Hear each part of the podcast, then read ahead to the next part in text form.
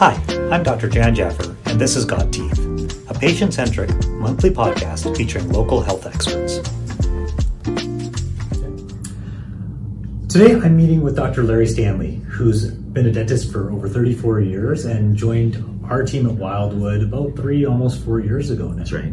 So we're excited to have him because he's got a keen insight into an area of our mouth that is not very well understood, I feel, or at least to the general public, not necessarily very understood.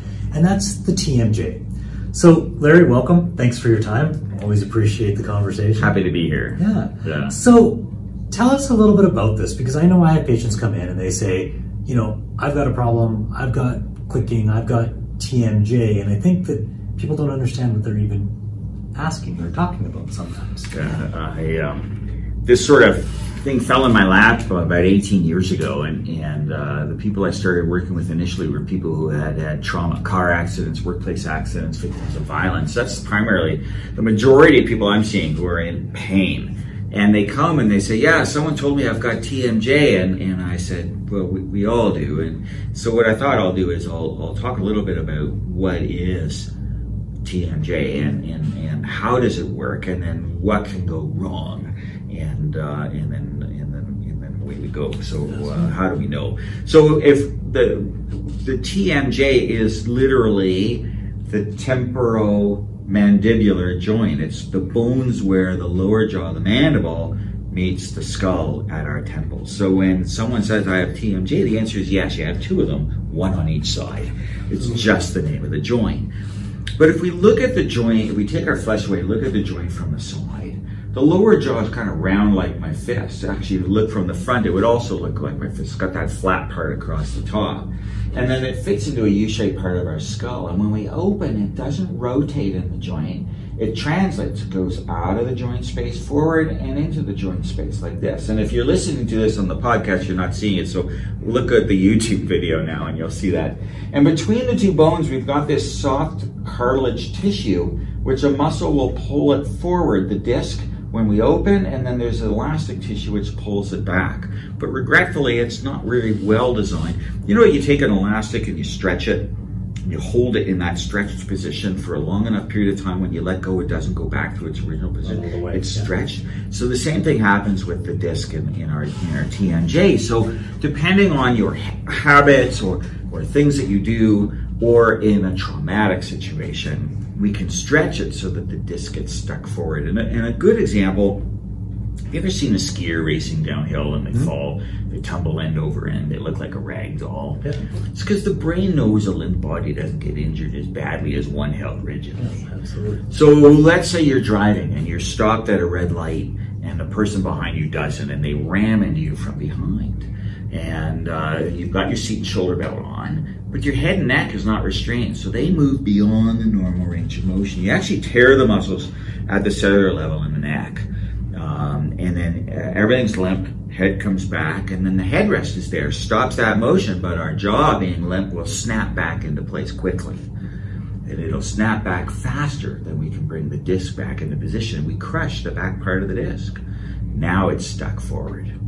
So the disc stuck out of position. You go to open up against it, and you could be limited. You may only be able to open so far. You can't open any more than that. If you force it, you'll slip past the disc, that's a click or pop. So the clicking and popping is a sign that our disc is out of position. now, when that happens, it means we're functioning on the back part of that disc. And the reason why that's important, because in the back part of the disc is a branch of a nerve which supplies our inner ear. It's called the auriculotemporal nerve. And so if we're functioning on that, you're damaging that nerve. And what happens?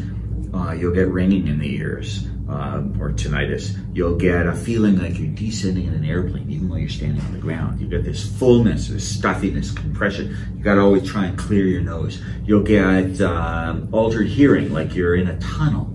Um, you'll have uh, pain. Some people have a lot of pain there.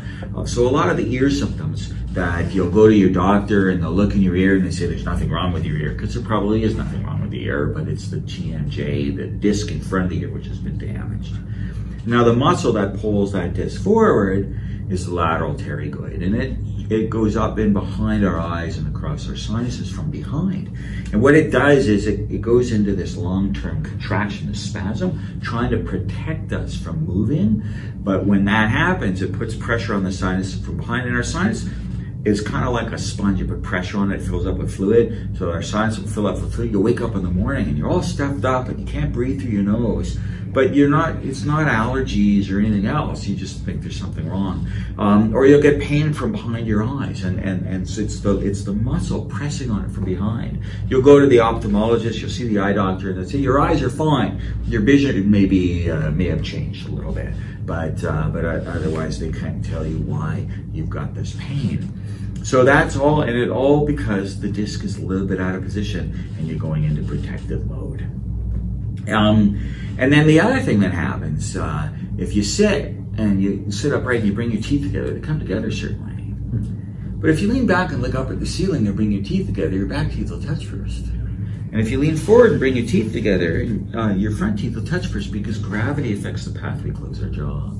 So if our brain knows that something's wrong with the TMJ, you're going to hold your jaw, your, your hold your body forward, so that gravity will let your jaw fall away from the disc and the joint.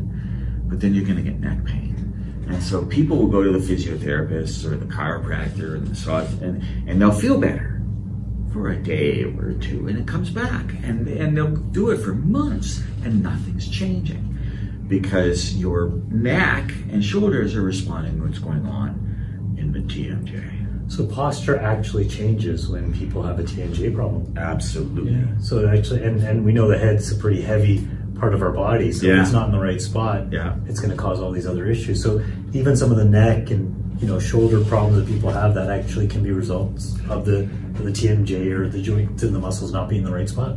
Absolutely. So, so I can't promise we're going to correct everything, but it's a it plays a role. There's a famous physiotherapist out of Santiago, Chile, um, Mariano Rocabado, who wrote a textbook on this subject, and he made the connection between what's going on in the in the in the lower facial region and what's going on in the neck, in, a, in what he calls the 50-50 rule. So that um, what's happening here uh, what's happening in the facial region is affecting the neck. What's happening in the neck region is affecting the, the uh, facial region. And so we need to treat them both if we want people to get better and stay stable. So I'm only part of the solution. But but yeah. So when I see people and they're having pain and they're having these issues, um, I look at posture, I look at range of motion, I look at all of these things because we need to be sure what's going on and why, and uh, and then to discuss what the path to getting better is all about. So, and that's great because I mean, again, we want to try to make people healthier. Right? I mean, the whole goal is to get them out of some of this pain and discomfort, and, and this kind of rolls into one other thing that that I often will have patients come into the office and say, you know, or we'll see some worn teeth, you know, things, you know, people saying, hey, I'm biting really hard, I got some tight muscles, you know, I've been told I grind or clench at night and the rest. Is this also then connected to this whole piece? Are, are they all one and the same? Or can you explain a little bit around, you know, grinding or clenching the teeth? Because I know that, again, a lot of people just don't understand what's what's happening at this point.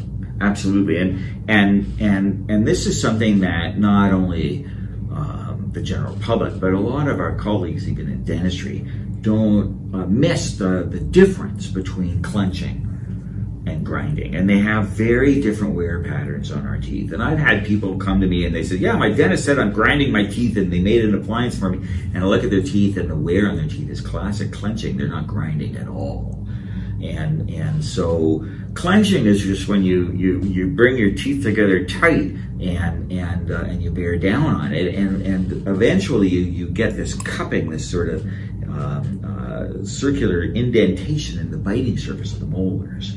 And uh, and clenching has a whole bunch of different sources um, it could be your disc is out of position. You know, if you have a bruise, you press on, it feels better until you let go. So if your disc is out of position, you're going to clench because it feels better. until you let go.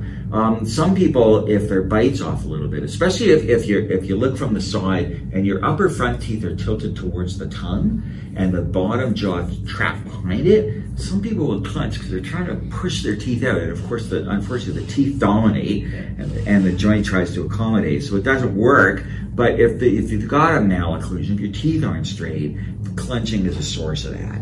Um, clenching, uh, everyone knows, and it's true. Stress. I mean, we've seen more clenching since the COVID pandemic than we have before. Um, sleep disordered breathing. If you have trouble, if you're struggling to breathe while you're sleeping, and it's like having high blood pressure. You don't know you have it until you've had it measured. So some people have problem breathing when they're sleeping and they have no clue because they just don't know but until we measure it. But if you do that, clenching is a struggle to open the airway. And it's an effective way to open the airway while you're sleeping, but then you get all the problems associated with clenching. And then the, another one, which is very interesting, is there's really good research out there that shows us that if you've got a pelvic imbalance, if your hips are off a little bit, either forward or, or side to side, clenching helps to upright the upper skull and take the pressure off the lower back. So sometimes you're clenching and it has nothing to do with the face and the neck and everything to do with the hips. So we need to look at that too. So it's, it's a lot of different stuff that you got to look at. A lot of different together. stuff, and which is why I think it's so challenging sometimes. Yes, it can, it can be, but I'm loving this stuff because I get to look at people as a total organism and not just their mouth.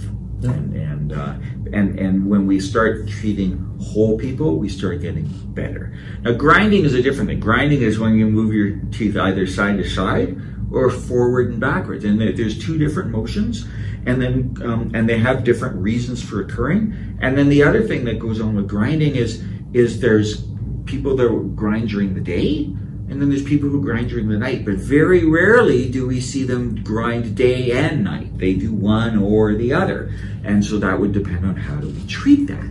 Um, daytime grinding is a real challenge. So there's a lot of psychological components associated with that, with that. But also, if the upper jaw is deficient, if it's too small, some people will be grinding their teeth, and it's all happened subconsciously during the day.